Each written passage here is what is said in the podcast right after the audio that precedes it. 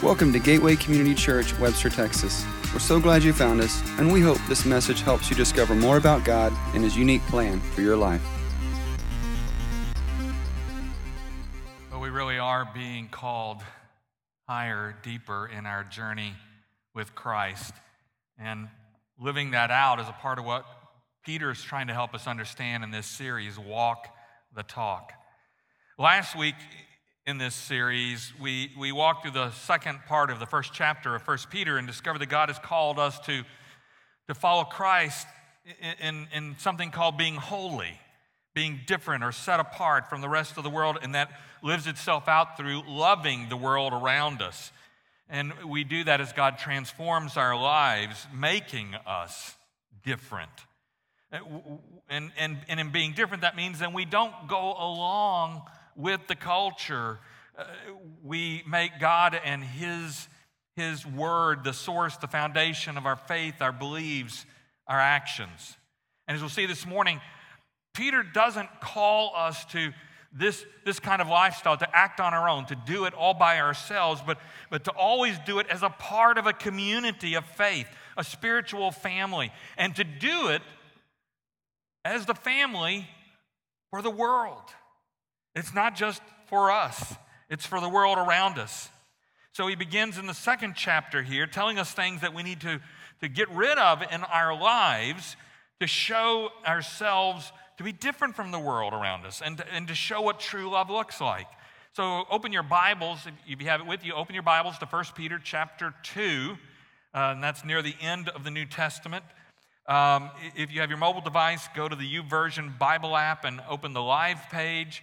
And if you have neither of those, we have the, the insert in the bulletin that you can take, uh, pull out that has the scriptures and places for notes in there. Beginning then in the chapter 2, verse 1, Peter writes, Therefore, in other words, he's looking back at what is, he's just been talking about in chapter 1. Therefore, rid yourselves of all malice and all deceit, hypocrisy, envy, and slander of every kind. And, and he says this because he understands that these kinds of practices damage so, unfortunately, the, the good that Christians do through the love of Christ. And he wants his readers to, to take those things out of their lives, to, uh, to diminish them. And, and his readers, we were certainly, he was writing to, to folks in the first century, but he's writing to us too. He's, he, these, these, these issues, these, these practices are no less of an issue for us today as it was in the first century.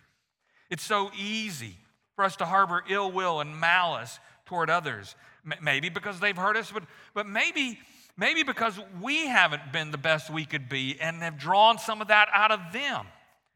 Deception is too common, and hypocrisy is one of the biggest complaints there is about followers of Jesus Christ. It's been said the number one reason that, that people come to faith in Christ is because of other Christ followers, other believers, because they see in them something that they value, they want, they want to experience it for themselves. But at the same time, the, that same pool of people who has not come to faith says the number one reason they don't come to faith is because of other Christians. Because in that pool, they see people professing one thing and doing something different being as mean or as heartless or as conniving or as backstabbing as the rest of the world. And so they're saying, rightly so, if, if those who claim to be Christians are no different from the rest of us, why should we even bother? It's a dangerous place to be, it's a sad place to be. You know, we have to realize as followers of Jesus Christ, we're better than no one else. But we've discovered that by the grace of God, we're forgiven. And that, that ought to humble us. That, that we haven't been so great. We haven't been that. We have no reason to be arrogant and, and no reason to be hypocritical because we have been forgiven so much. Peter warns against envy which is so hard today when we see rampant consumerism around us and, and people getting stuff, and we think, I, I want that too, because surely that's the, the ticket for moving up in this world and, and finding the best this world has to offer. And all we have to do is, is open uh, any of our mobile devices or go on television or look at the paper. And we see people constantly encouraging us to get this, buy that, get involved in this if you want. You know, that somehow you and I deserve that stuff. Like it's the answer. And we just don't, we just don't have enough of it yet. But unfortunately, it's not a question of having too much. It's a question of if we get into that trap, we find ourselves on one of those hamster wheels, you know? We're constantly chasing, but we're never getting very far, getting anywhere. It's also easy for us to slander or gossip about others. If someone says something against us, we want to we want to fire back. We think they did it to me, that ought to give me the right to do it back. And yet Jesus never called us to that lifestyle, and Peter is warning us against it. Peter says all these behaviors are destructive to our efforts to be holy and to be unlike the world around us and to be loving. And yet it's naive to believe that we can simply eliminate something that, that like it's just I'm going to stop doing that and that's all there is to it. You know, there's an old saying, nature abhors a vacuum. And all that simply means is that when you take, try to take stuff away and you create a, a void, something else is going to typically try to come in and take it. And so if we simply try to take away some bad behaviors in our lives and we don't replace them with good behaviors and, and practices of faith, then we're inviting some of those things to come. Jesus even told a parable about that of a, a demon being kicked out and, he wanders around, and when he finds that nothing has taken his place in that person, he not only comes back, but he brings seven more of his demon friends to come back in. And that's the reality in all of our lives. Nature abhors a vacuum. If we do nothing, it's likely a whole nother set of destructive behaviors will come in. But if we're intentional, we let, we let God help us replace those bad things with good. And so Peter goes on in verse 2 to say, like newborn babies, crave spiritual milk. He's telling us here's where we should be going as we eliminate. Now, create, he wants us to, to crave the good stuff, the stuff we were actually created for, to replace the bad. Sometimes in the New Testament, the, the analogy is used of babies to depict someone who's young in their faith, immature in their faith. Uh, Paul does it some, it's, we find it in Hebrews. Interestingly, that's not the picture that Peter is painting for us today. Instead, he is reminding us what is it that babies want? What is it that, if you have an infant, if you have a newborn, that after a little while, if you don't, what, feed them and feed them mother's milk, they get, they begin to get upset. They begin to cry. There is a, there is a God given natural craving within all of us as we were born to desire that. And, and as he is doing it here. Peter is saying that deep kind of desire should characterize Jesus' followers in their seeking God and his word. That it's something we were created for as well. And it may not be something we recognize or we, we have the conscious ability that it's that important. But Peter is saying, go after this. This is what you were made for to go after God's word. Spend time in it every day, studying, talking about it with others, letting it it fill a deep, if unrecognized need in every one of us to know God better. What we know today is that there is nothing better for that infant than his or her mother's milk. Because it was made, God created moms to create that milk, to provide that baby what that baby needs.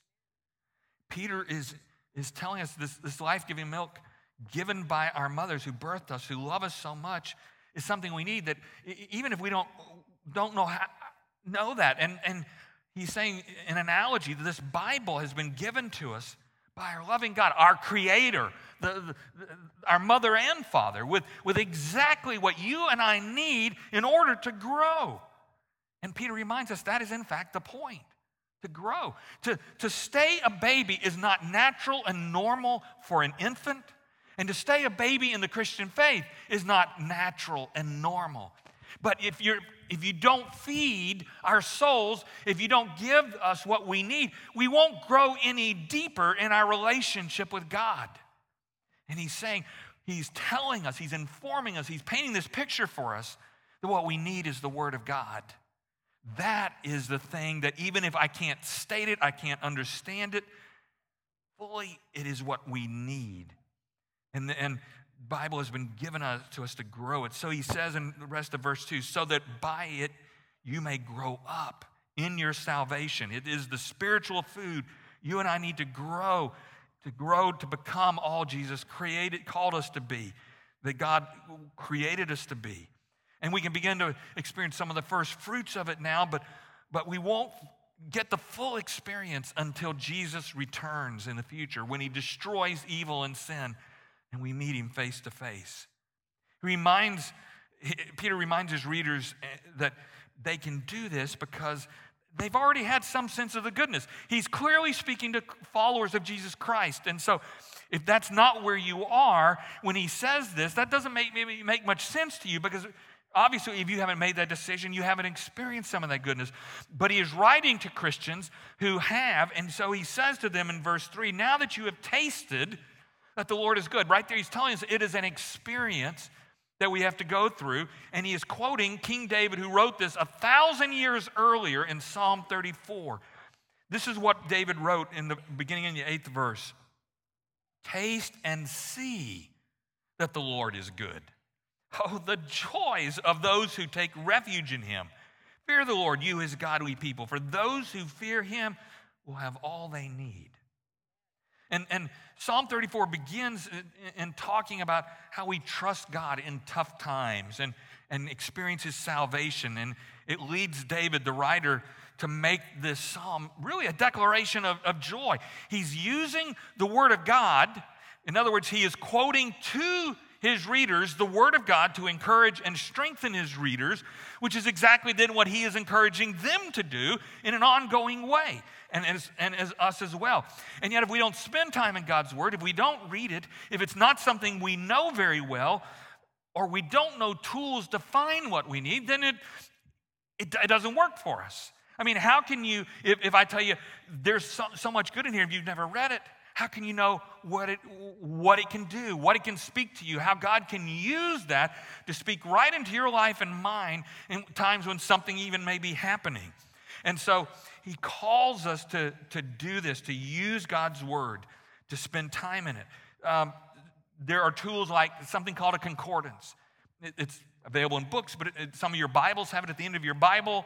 Uh, it's also available uh, digitally online. And it's something where you look up a particular word because maybe you remember a quote that you kind of heard somewhere and you can't remember the whole thing, and you remember a couple of the words. You can look them up in the concordance and find them. It's actually easier nowadays digitally online than it is in, in terms of finding in a book, but that's there. But in addition to that, in your, uh, uh, on our, our Gateway's website, on the Find It page, I put a list of just three site websites of lists of biblical topics.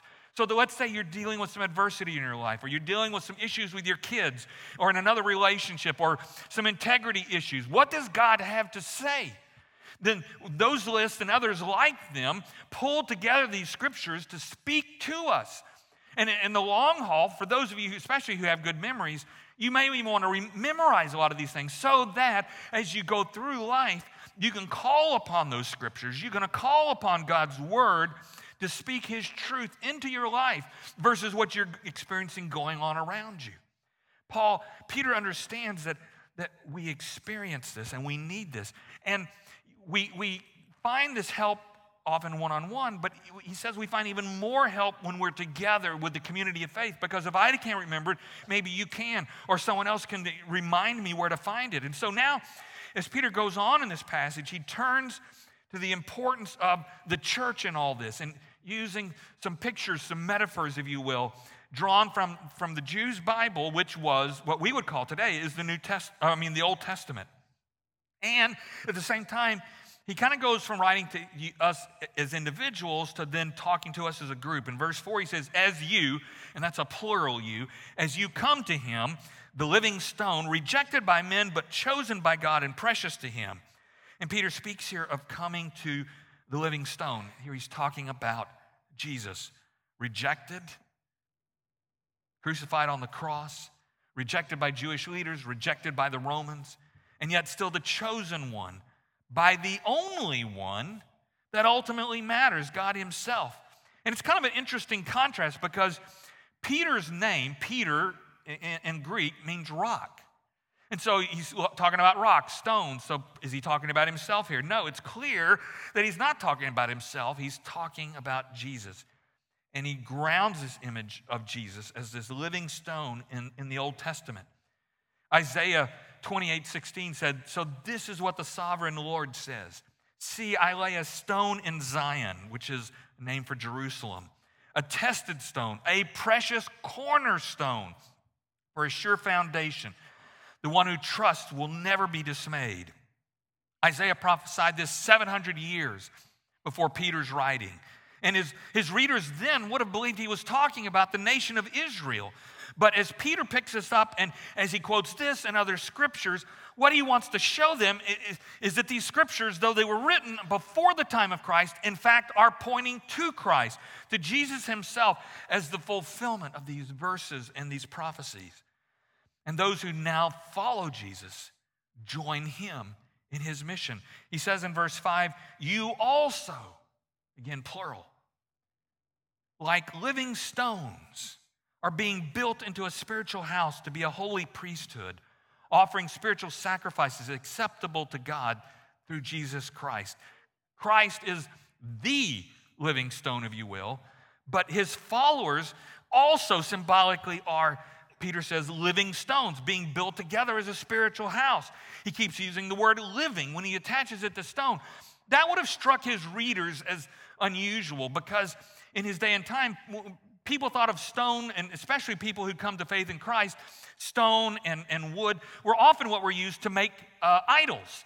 There were whole businesses. In Ephesus, they made idols for the, the god Artemis. And there were, there were whole businesses in that day and time where they, they used uh, uh, expensive metals and expensive woods to create these little idols that you would take and you would put on a little stand in your house, and that would be your God. And yet, what the Christians kept saying is those idols are dead. There, there's nothing to them, they're useless. They're just pieces of rock and stone.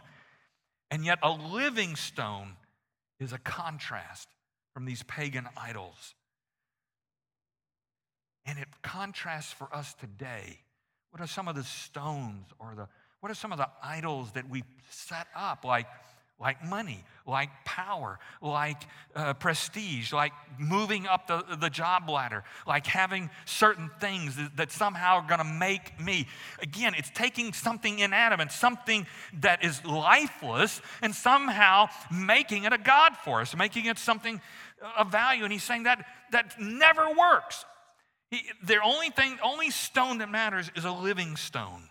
And it's such a contrast. And these living stones are being put together to build a spiritual house, showing us a picture of the, of the, of the collective nature of the church coming together as each stone is, is put in its right place to build. You know, think about this single stones lying around are nothing more than rubble. They, they, they don't add anything, they don't make something different. They're just lying around. It is only when you collect them together, when sometimes you shape them and you place them together on top of one another, that you begin to build a wall and ultimately a home.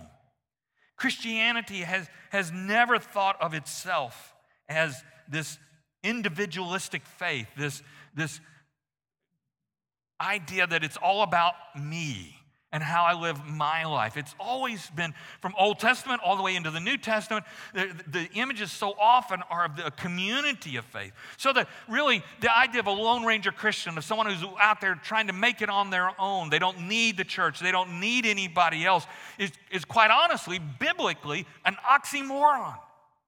You cannot have a Lone Ranger Christian.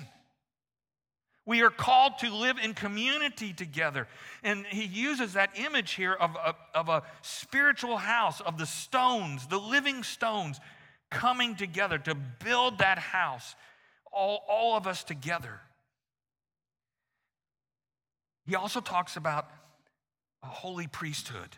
Priests in the Jewish faith were the ones who, who interceded between human beings and God to mediate the, the, the, the, gulf between them, if you will. And even in, in, in some faiths today, it's still seen that there's a, a need for a mediary. But Peter says, now we are those priests. We are the holy priesthood, set apart priesthood, going to God ourselves, offering the sacrifice of our obedience to God.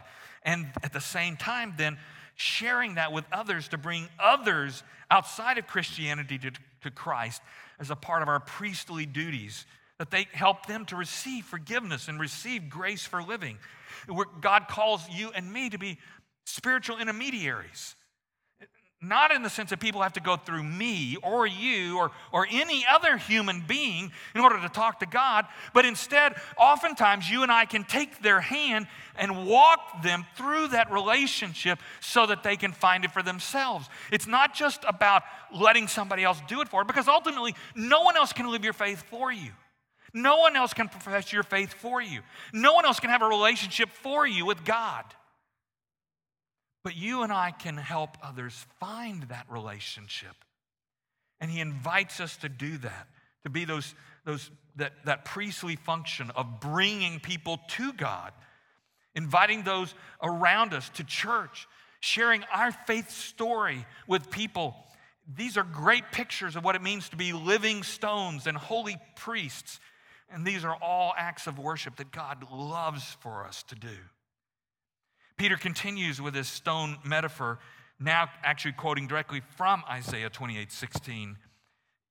He, says in verse 6 For in Scripture it says, See, I lay a stone in Zion, a chosen and precious cornerstone, and the one who trusts in him will never be put to shame.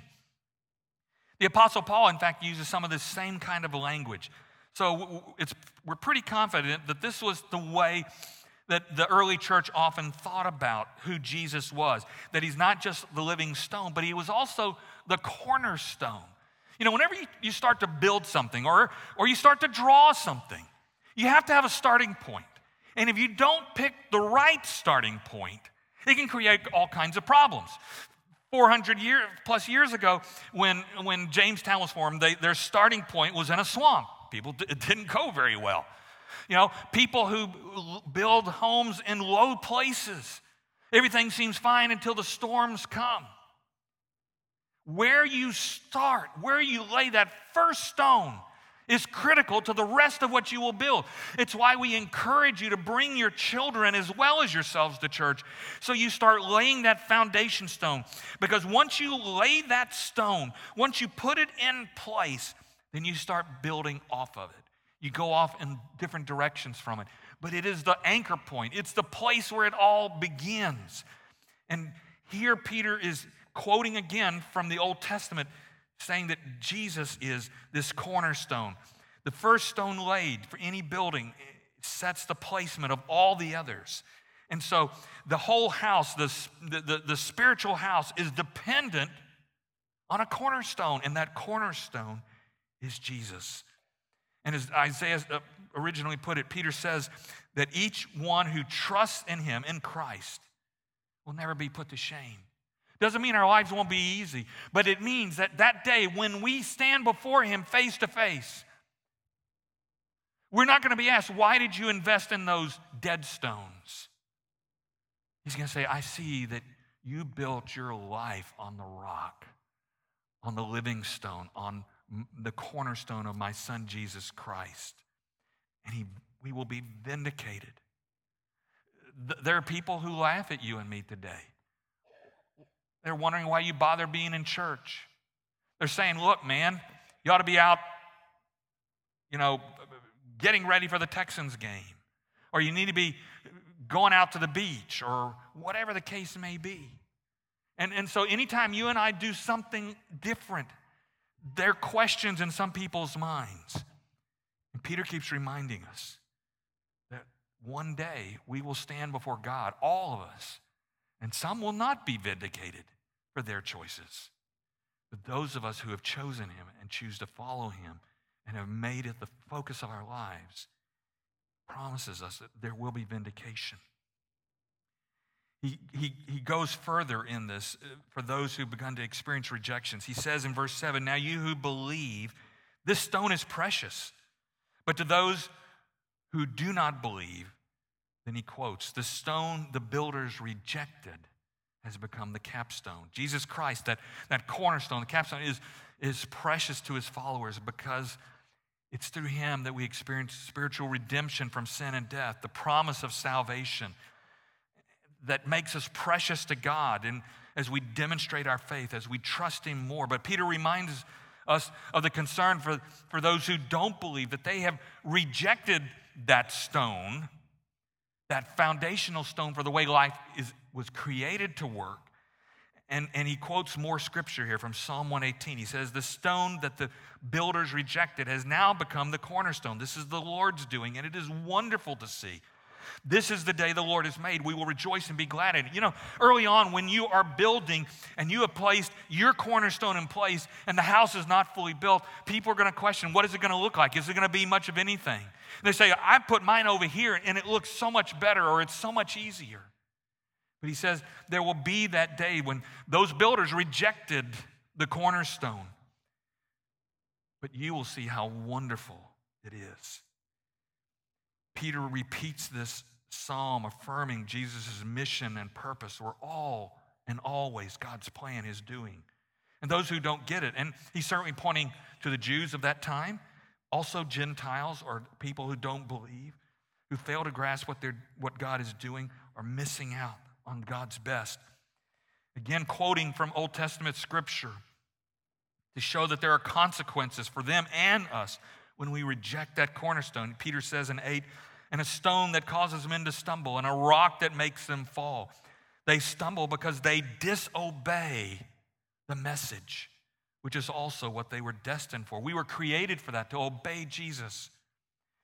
He quotes, he's quoting here again from Isaiah He will keep you safe, but to Israel and Judah, he will be a stone that makes people stumble, a rock that makes them fall. It's, it, it's not just that builders, meaning anyone building a life for themselves, have simply made a choice not to use God's cornerstone, Jesus Christ. It means they've, they've neglected that completely. And, and not using that is going to allow them or force them to build the wrong house in the wrong place because Christ, as God's living word, is the way, the truth, and the life. He is the living embodiment of how you and I were created to live. And when we go uh, against God's plan, His creation, there are always consequences. Do all the consequences display themselves right away? No. Sometimes we don't see them uh, for a long time. Sometimes we won't even see them in this life. But there are consequences. Life simply doesn't work the best it can, especially for eternity.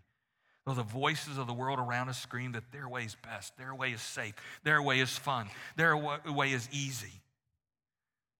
Faithful followers of Jesus, though, will be vindicated on the day of his return. And yet, Peter cares so much for all these folks because he understands that, that every person, not just all of us, every person has a choice, and that those who have turned their back on Christ will stumble, as he said in verse 6, and will experience shame before God. And it's not that Peter is one of these guys that says, well, I, I would love for them to see what's coming to them, I would love them to get theirs. He's saying, even those who have rejected us, even those who have, do not understand, we are called as living stones to invite them in, to be a part of God's spiritual house because God loves them too. He loves all of us. He cares about all of us enough that this, to offer Christ as the way, the truth, and the life. And then he does kind of a summary here as we get to verse 9. Again, using Old Testament pictures. He says, But you, talking to the faithful, to those who are following Jesus, said, You are a chosen people, a royal priesthood, a holy nation, a people belonging to God, so that, or that, you may declare the praises of him who called you out of darkness into this wonderful light. He's saying, those of us who have made that decision, there's something wondrous about us. He's, he's affirming, using language that the Old Testament always used about the Jews to say that now these, Gentiles and some Jewish Christians, excuse me, who have made this choice, who prior were on the outside, but now have made this choice. That now they, the church, we, the church, a body of people together, are now, we're the continuation of God's covenant. We are the Israel, the new Israel. Paul said that the, the, real children of Abraham were not those who could trace their genetic line, but instead those who could trace their faith line. That, that, that is what makes us God's chosen people, that God's royal priesthood, a holy nation. Jesus Christ is the promise and fulfillment of all the teachings of the Old Testament, so that those who follow him are, are the ones who are actually following in the true steps of Israel. That the covenant that was laid out for Abraham back in Genesis, that you would, I will be your God and you will be my people. That there will be, you will have more descendants than there are sands of the sea or stars of the sky, was not going to simply be because of your ancestry by blood, but your ancestry by the blood of Christ, by faith. Jesus Christ is that person who calls us to this, to be a holy nation set apart, to be different from the world, because the world has its ways that don't fit. We've been made holy by grace, and we're to resist the temptations to conform. We are people belonging to God. And yet, the point of all this isn't simply so that we can withdraw out of the world. Well, the world is against us, and, and there's things that people are saying. So, the easiest thing for to do is just let's retire to a holy huddle. Let's go off to our communities by ourselves. Let's live our lives apart from all that. But the point of all this isn't simply to withdraw out of the world, because Peter says we are called to declare the praises of Him who called you out of darkness into this wonderful light. How can we declare his praises if nobody's around? How can we declare his praises to those who need to heard if we've withdrawn ourselves from the very places where it is needed most? Jesus said we are to be the light of the world, to live differently as agents of a new kingdom in this world. As witnesses to God's grace, as people who have been saved by grace through faith, not because we're better because we aren't. But because God has offered us His love and grace to us, to all, and we, thankfully, have made a choice to receive it. But that choice isn't true for everyone. Many haven't. They're still, the Bible says they're living in a, in a darkness they don't even recognize. But through Christ and His witness, through you and me, his wonderful light can shine into their darkness to help them discover. Why do you think it is that people often are hard on Christ followers? Because there is a light that shines through you that often illuminates the dark places in their lives. And when there is darkness, if we're not ready to have it illuminated, then we try to put out the light or scurry from it. What happens when you turn the light on in your garage in the middle of the night? You hear some little scurrying, or, or unfortunately, maybe in your kitchen. There's that scurrying because they don't want to be uh, exposed to the light. Human beings are the same way. Many of us were that way. Once that was us. So there, there's danger in shining the light because people see things they don't want to see. They experience things they don't want to experience. The good news is Christ is enough for whatever it is we are to declare his praises. Peter never calls Christ followers out of the world because we have a mission that can only be accomplished in the world. He calls us into earthly holy huddles like we are here today, but only so that we can take the plays out onto the field. It's not about, I want to reside in a holy huddle all the time. I want to, I want to always feel good about that. Man, there is no one who ever won a game in the huddle. The Texans will not win today in the huddle. They may not win anyway, but we're hoping. But the good news is that no matter what happens there, I mean, the, the, game is always won when the clock's ticking, when the game's on, when we're out on the field. And the field begins as soon as you walk out these doors. Jesus said the fields are ripe for harvest. The problem is there aren't enough to gather it in. And Peter is calling us to be light and salt in the world today, to go out into the world, to be an encouragement, to shine the light in the darkness, and, and to be the church. He keeps coming back to this, calling us as Christ followers that we are part of something special, something eternal in the church. And yes, we make a mess of it sometimes. No, we're not perfect. Every single one of us, including me, can point to failings in any church that we've ever been a part of. Why? Because it's made of people. And if you if you ever find a perfect church, don't join it. Because you'll make it unperfect. You know? That's never been the point of the church. It has always been the point, point to take the, the light, to keep our focus on Christ, to rid ourselves of the harmful, destructive behaviors that he mentions in verse 1, so that less and less our witness is not compromised and the community of faith is strengthened. So he says here in verse 10, finally, once you were not a people, but now you are the people of God. Once you had not received mercy, but now you've received mercy. Those sound like great words, but those are also, that's also a direct quotation from the prophet Hosea hundreds of years earlier as an encouragement because he was talking about the people of Israel. And now Peter is applying that to these uh, primarily non Christian or, or non Jewish Christians because they weren't ever a part of the chosen people, not by blood or anything. They had no real eternal family. They lived their, part, their lives apart from God. But now, through Christ, the mercy of God has been extended beyond just the Jews, extended to all people, to what the Jews thought were the outsiders. And yet, that was never God's plan. But God wants them to receive mercy, to, to now join in God's people. And, and as we join in by faith, no one can take that away from us. That's why we sang from Romans 8. It says nothing can take away that, that from us. We are God's people to live for and live like Christ, to shine his wonderful light that we've received into a sin sick world that seems to be ever spiraling downward. God's chosen people, truthfully, biblically, always had this mission but too often didn't claim it. Again, the prophet Isaiah, the Lord says, It is too light a thing that you should be my servant to raise up the tribes of Jacob and to bring back the preserved of Israel. I will make you as a light for the nations, that my salvation may reach to the end of the earth. All the way back in Old Testament times, it, this was always the plan.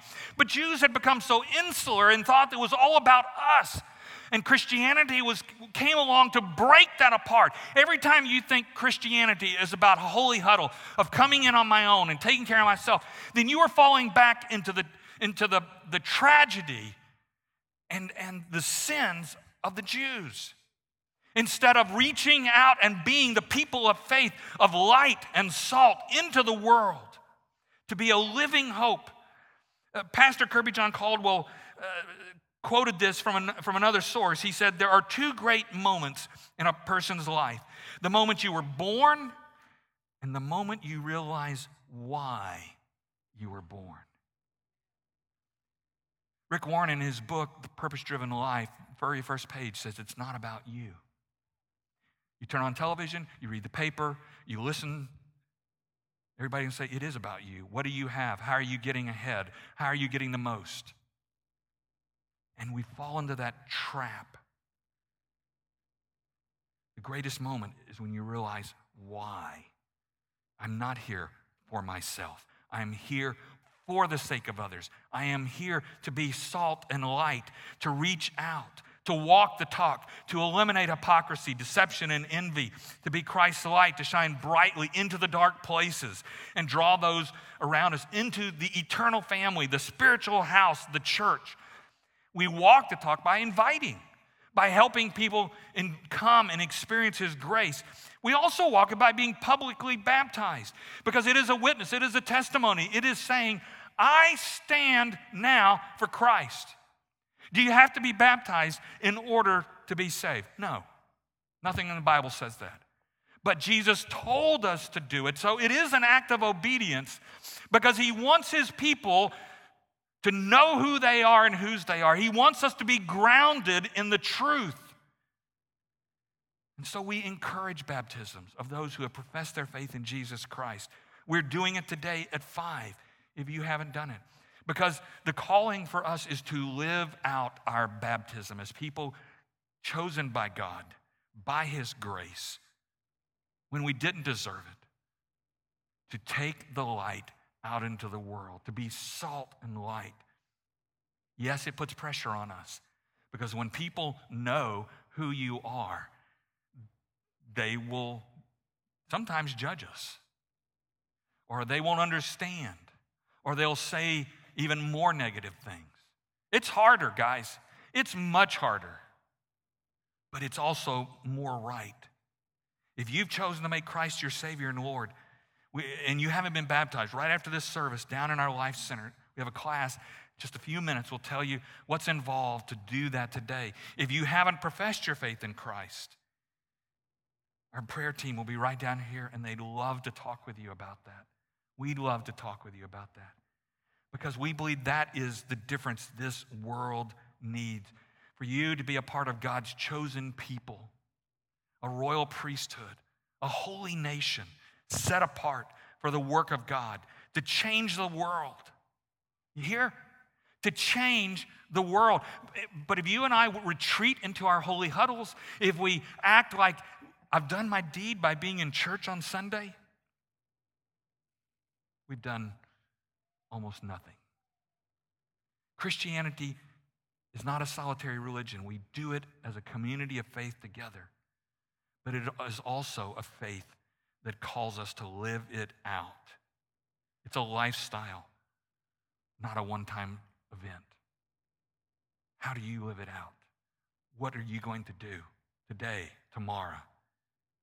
That's where the rubber meets the road. That's where Peter's words really speak to us today. Let's pray. Heavenly Father, thank you that your grace is incredible, that you loved us, you claimed us, you called us into your wonderful light to make us living stones as a part of your spiritual house. You've asked us to put behind some of the destructive habits and patterns of our lives and instead live by your grace. And that's really the truth, Father. We can't do it on our own. We need your spirit at work in us, but we need the community of faith together to join arms, to walk that out into our world, to live it right where we are. Not that we have to make a big deal out of it, we just have to be holy. Live for you in each moment, in each place, knowing that we're not alone. You are with us. And we are part of a spiritual house that together joins in this mission. We pray that you'll help each of us leap from this place today and be of service to you for the sake of your kingdom. We pray in Jesus' name. Amen. God bless you. Go out there, make a difference. To learn more about us, visit www.gateway-community.org. Welcome to your journey.